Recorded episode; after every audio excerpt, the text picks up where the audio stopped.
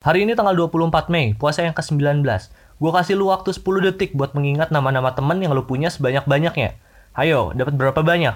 Seorang profesor bernama Robin Dunbar dari Oxford University meneliti tentang berapa banyak teman yang bisa dimiliki manusia sepanjang hidupnya. Ternyata nggak lebih dari 150. Itulah kenapa kalau lu dulu mainin pet, jumlah pertemanan maksimalnya hanya 150 orang. Kita selalu beranggapan bahwa semakin banyak teman yang kita punya, semakin keren lah kita. Sebenarnya, yang paling penting dalam pertemanan bukan tentang banyak atau tidaknya. Percuma aja gitu, punya banyak teman tapi nggak bisa memberikan pembelajaran atau dampak positif buat diri sendiri.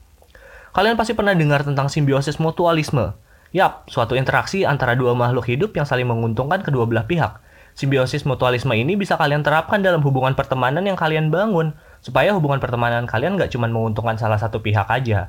Hubungan pertemanan bukan tentang kuantitas, tapi tentang kualitas. Thank you so much, gue Zaki Erwandi.